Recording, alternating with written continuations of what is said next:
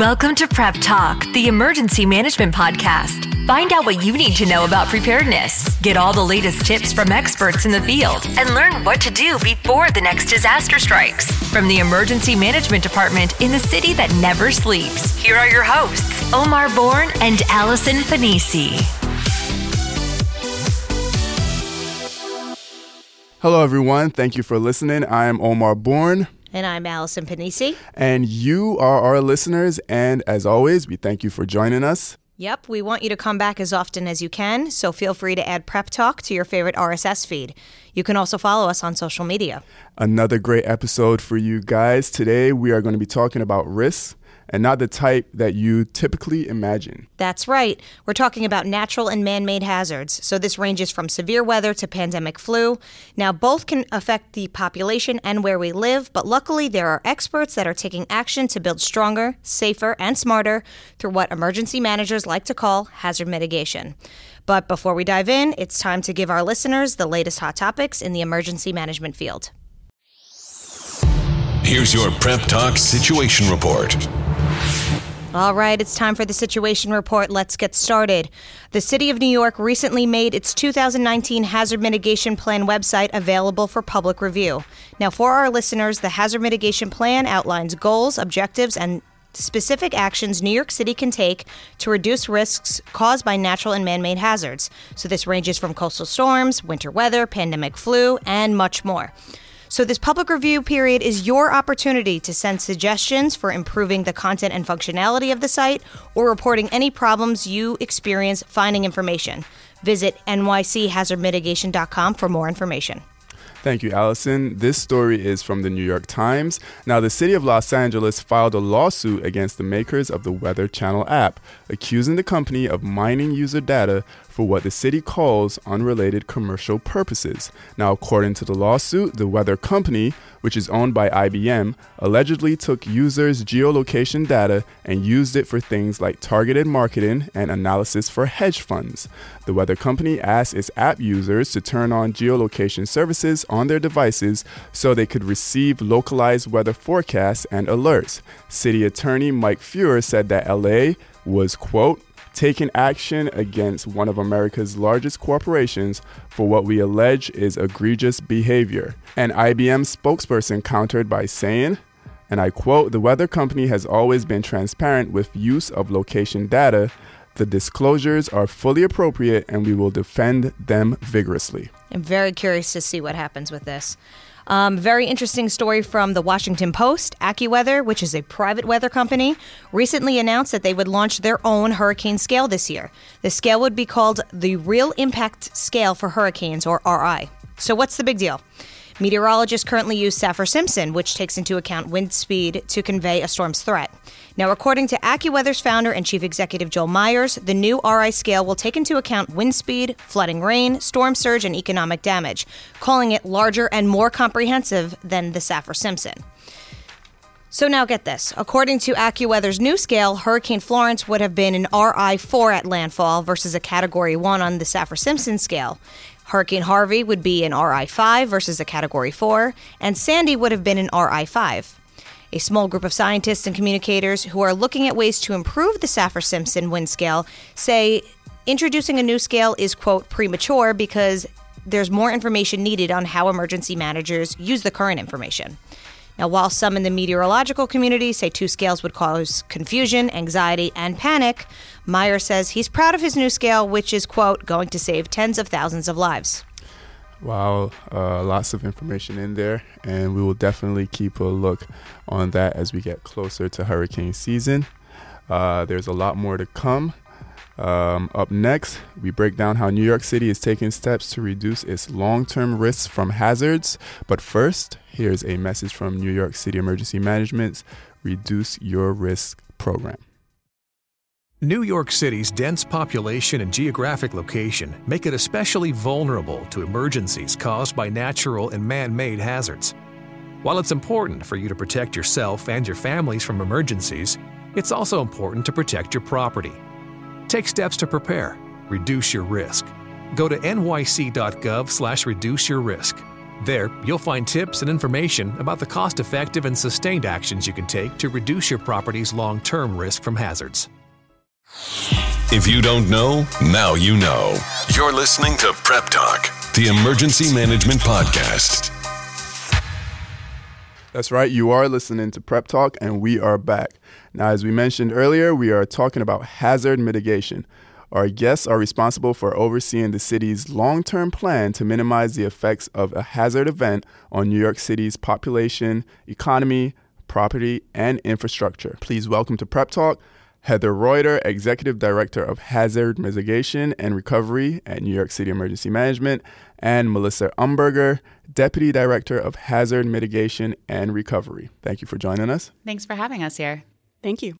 Okay, so this question is for both of you. Um, Heather, you can go 1st Mm-hmm. Can you share with our listeners more about your role and how hazard mitigation ties into the disaster cycle? Sure. So, um, hazard mitigation is part of that four step disaster cycle. So, us as emergency managers like to think of the disaster going from in the four steps. So, prepare, respond, recover, and mitigation. So, mitigation is that long term action you take, and you're doing it before the next disaster happens. And the goal of it is it reduces that impacts of what happens. So, doing something today makes things less severe after something bad happens. Right, and I would also add that I it's often neglected uh, cycle, part of the cycle. Um, but I think in light of recent disasters like Hurricane Maria, Hurricane Florence, even Hurricane Sandy, it's become much more important uh, to invest before a disaster happens in these long-term mitigation strategies. In fact, FEMA estimates that for every dollar invested in mitigation, six dollars is saved in the long term. Wow. Very interesting.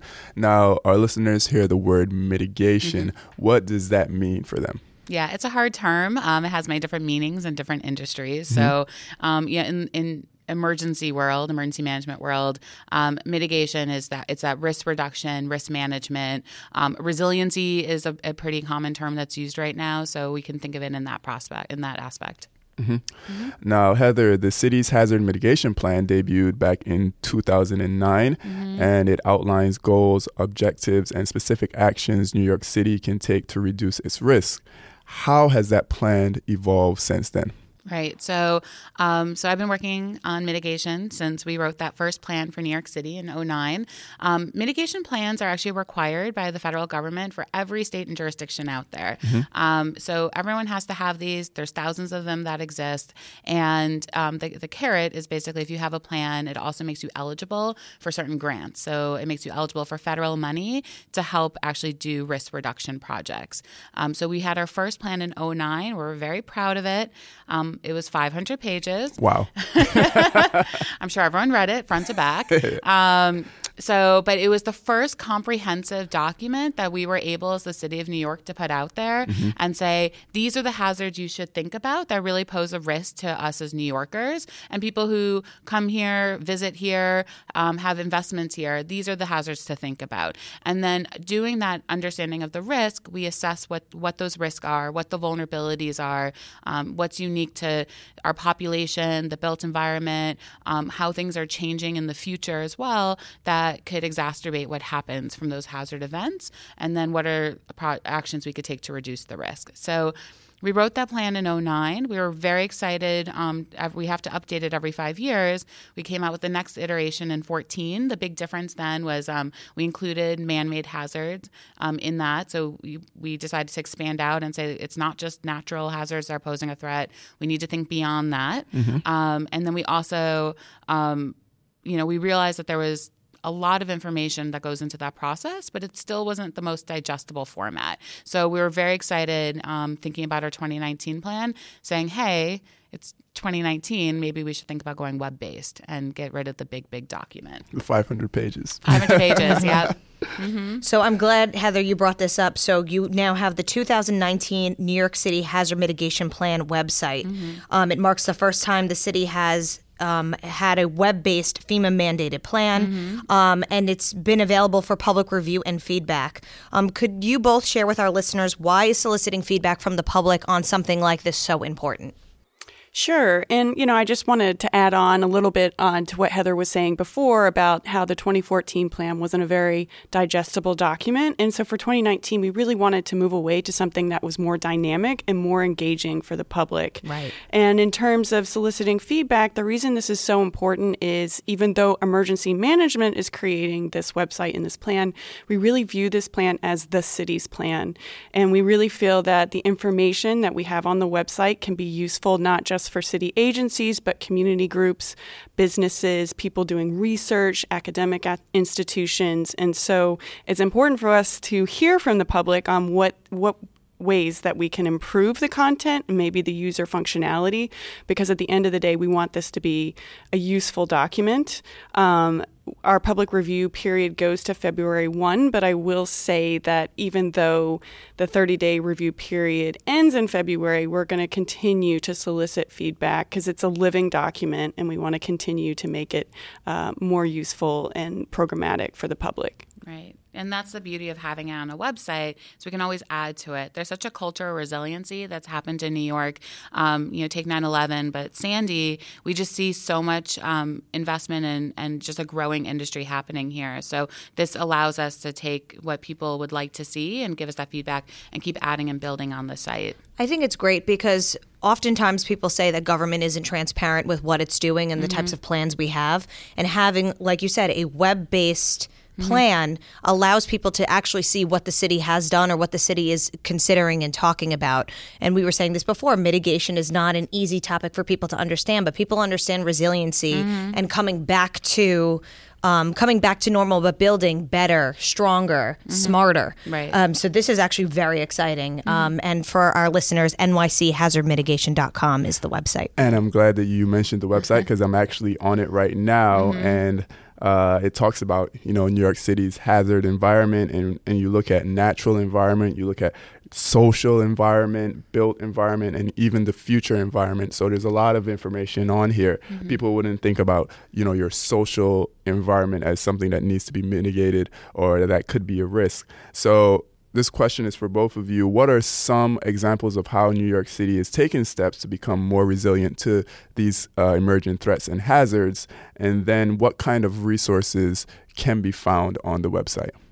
There are a number of tools and resources on the website. Um, Omar, the, the aspect that you were referring to is um, what we call our New York City hazard environment. It's a story map that's uh, put out through ArcGIS, and we look at elements in the city's built natural and social environment that may amplify the impacts of different hazards. And mm-hmm. through this tool, you can you have access to interactive maps. You can zoom in. You can click on different aspects of the map to get more information. There's dashboards on demographic uh, variables that could be helpful for communities and even businesses. Um, another tool that we have on the map is um, what's called the mitigation strategy. Mm-hmm. We have a list of nearly 900 projects that the city is currently doing or would like to do in the future to mitigate the impacts of hazards. Um, around 800 of those are existing or completed actions, and we have a interactive mitigation strategy map um, in which viewers can scroll around and click to see what city agencies are currently working on um, to mitigate the impacts of these hazards. And some of these strategies are very building specific, so uh, installing backup generators, elevating electrical equipment um, on a building scale. And some of these are also infrastructure related, where we're talking about coastal protection and low lying neighborhoods um, to, you know, reduce the risk in the long term. Uh, one of those programs is called the Interim Flood Protection Measures that mm-hmm. the New York City Emergency Management is engaging on now. Yeah. And so I'll pass it to Heather. Yeah, so I could talk more about that. So that's a really, that's, yeah, um, a very uh, close program to me um, that's within the mitigation unit here at emergency management and so although we work with many many partners and so that um, is a program that we launched back in 2016 mm-hmm. with the mayor's office of recovery and resiliency to identify sites throughout the city that would benefit from temporary deployable flood protection so it takes a really long time to do the permanent work and while the city got a lot of money after sandy um, you know, construction just takes time. And so we said, what can we do today that can provide some sort of risk reduction, help reduce flooding impacts if we were to have a coastal storm between now and the time these large, big projects are going to be implemented? So the Interim Flood Protection Measures Program uses deployables um, and we have 46 sites. It's Mm-hmm. critical facilities such as firehouses pump stations um, wastewater treatment plants and also uh, low-lying neighborhoods such as the red hook neighborhood in brooklyn. And so we have um, we use different measures. Um, one's called a hesco barrier which is uh, kind of a, a big bag filled with earth um, that's three, uh, four feet tall. And then we also use deployable tiger dams, which are water filled tubes that go out right before a storm. So these measures are really quick to go out and allow us to reduce um, impacts of flooding um, should a coastal storm happen. Yeah, so and all of these measures are deployed just in time uh, to ensure that these you know these neighborhoods stay safe during a coastal storm or hurricane. Yeah, most of it. So we do something called um, we try to put stuff out today. Some of these measures out now, so we have less to do when the storm's arriving because we have a really short window to work in when a hurricane's coming. Coming, yeah. Sure. So um, we actually put a lot of these HESCO barriers, these four foot tall um, earth filled bags, out, and um, so we do as much of, of the alignment as we can. So uh, protect as much of that building or that neighborhood uh, level, and then we leave gaps. And then when a storm is coming, a contractor will come and fill those gaps with another deployable um, called Tiger Dam, which is water filled tubes. So Red Hook is kind of our, our shining star. It's um, out and up for uh, visitation and viewing. Um, we actually did a, an international design competition, Ah, um, yes. Yeah. which was a really fun part of it. So you know these bags are um, maybe not the the easiest on the eyes. So we, um, we, you know, being out in the community, wanted the community to feel like it was part of their environment, and so we did this design competition, and we had uh, dozens of entries, and then we printed the winning artist on banners and put those on the on the Hesco bags. So now you have these art these banners of artwork kind of lining the community. So for those that know New York, go visit Red Hook. If you know where IKEA and Fairway is, it's right over there on Beard Street. I'm sure a lot of people know where the IKEA That's is. That's fantastic. Yeah, and it's you know beautifying beautifying something that somebody might look at and say, "Oh, this is kind of an eyesore." Just to make yeah, and also Yeah. the fact that you're planning ahead. We talk about this all the time. Mm-hmm. Winging it is not an emergency option. Yep. plan, and we are taking steps as you know the city to ensure that people are prepared for coastal storms and hurricanes through these hazard mitigation steps. So this is fantastic. Resiliency and beautification. I like Oh, it. I love yeah, that. a nice hybrid there. there you go. Yeah, so it makes us really excited, and that's again another project that's just one of hundreds that's on our website. So, besides the city, uh, what are ways that property owners can take steps to reduce their risk of being affected by hazards? Uh, we came out with a reduce your risk guide um, through the Ready New York program. So um, we have it's a great guide for anyone who um, is either in their community or owns or lives in um, you know a residential unit. We talk about measures you can take um, for different hazards. So you know there's simple things like check valves. Um, so for rain flooding, when we get big rain events, um, just remembering to put check valves in any of your sewer mains can help prevent backflow from happening. Um, and adding downspouts, just making sure that any water runoff actually goes into the street towards the sewers. Um, also for um, bracing anything that could fall during an event. So people don't think about it, but earthquakes, um, and Melissa can talk a lot more about this, um, are a hazard we really think about. And so there's measures for earthquakes too that you can take. Yeah, sure. Such as strapping down non structural items like bookshelves, um, desks, th- those sorts of things. Um, you know, we work closely with the Department of Buildings on putting out this guide. And the one thing, one huge takeaway, I think, was maintenance is of utmost importance. Maintaining your building, checking your roof to make sure there's no rot, um, you know, because for snow events, as snow falls, it could add extra weight onto the roof. Um, and, you know, just really simple things that, uh, you know, are important for maintaining your building. And I will add that on our website, we have a tab called Community, and you'll see these strategies. Many of the ones that are in Reduce Your Risk are also included in this section. Uh, but to in addition to that, we also have community specific mitigation strategies that um, community groups at the neighborhood level can take on, such as tree plantings, installing rain gardens. Uh, we also interviewed a number of community groups in New York City that are currently doing mitigation strategies at the neighborhood level. So we spotlight a number of community organizations doing solar panel installations, microgrids, um, mesh networks, um, stewardship programs. So all of this information can be found on the Hazard Mitigation Plan website. And as a homeowner, I have to say that there are some steps that I've taken thanks to the Reduce Your Risk Guide that I didn't realize were considered hazard mitigation steps. I thought it was just a general maintenance piece. But the fact that this is something that um, is emphasized in this guide also makes me feel like, oh, I must be doing something right. And I like that you bring that part up, Allison, because I think a lot of people don't realize that some of the stuff that we term, you know, mitigation, you're already doing it, listeners. You're doing it, you know, you're you're you're out there making sure that your homes are better prepared and that's part of this strategy of resiliency and mitigation so it's not too difficult you're already doing it and the website gives you more information and more tips on how you can further what you've already begun to do All right. Well, we really appreciate Heather and Melissa, you guys taking the time to speak with us about hazard mitigation and all of the work the city is doing. Um, right now, we're going to go into our rapid response Q and A. It's time for Prep Talk Rapid Response. It is rapid response time, and if you're a first time listener, it's very simple. Allison and I will ask Heather and Melissa a number of questions, and they will give the first answer that comes to mind. So let's get into it. I always love the rapid response. I know you do. Uh, Heather, we're going to start with you. 1st question What keeps you up at night?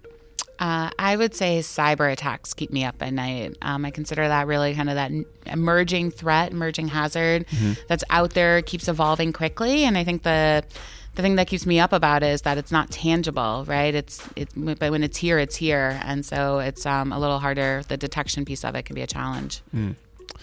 Very, very good point there.